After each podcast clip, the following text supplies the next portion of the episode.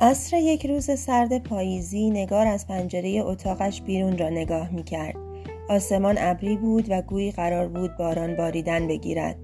چشمانش بیقرار بود. گویی از پس پنجره به دنبال کسی میگشت. دستانش یخ بسته بودند و صورتش رنگ پریده بود. موهای مشکی بلندش را با شلختگی خاصی بسته بود.